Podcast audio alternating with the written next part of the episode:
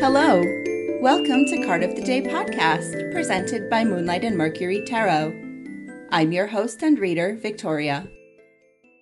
Today is Thursday, August 31st, 2023. Today I'm reading from Oak, Ash, and Thorn Tarot by Stephanie Burrows and Adam Oehlers, published by Three Trees Tarot. That's threetreestarot.co.uk. The card is the Sun reversed.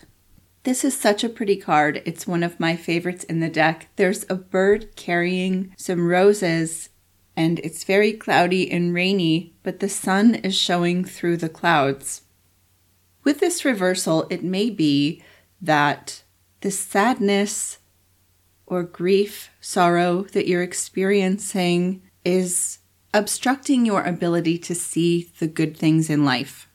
You may not be able to have clarity on a situation or have a clear view of things.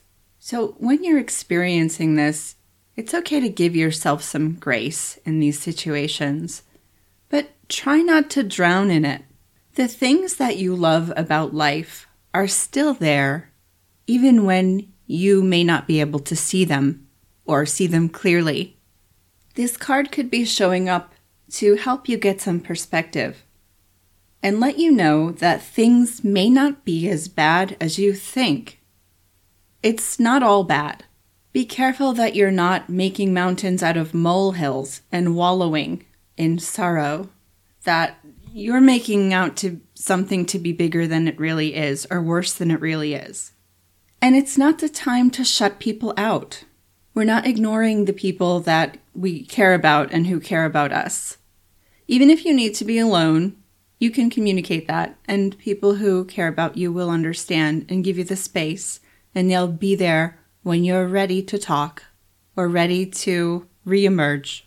It's not going to be like this forever. It's just that when difficult things happen, sometimes it can cloud our judgment, and that's all that we can see in those moments. But the sun is still there behind the clouds, whether you can see it or not. So allow yourself to feel your feelings, whatever those are right now, there may be some healing that needs to take place, and you may just need to work through that until you can regain some perspective and clarity on what is true and what is an illusion caused by sadness or overwhelm.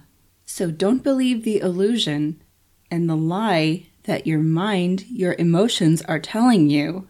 If you're believing things like it's all bad and it's never going to get better and you feel hopeless. Don't shut out the light and don't let sorrow put out your light. That's all for today. Thank you for joining me on Card of the Day podcast. As always, I invite you to let me know what you think, or you can submit a question to be answered on Wednesday's listener question segment. You can find me at my website, moonlightandmercury.com, on Instagram and threads at Moonlight and on Twitter at Moonlit Portal. Thank you for listening, and I wish you a magical day.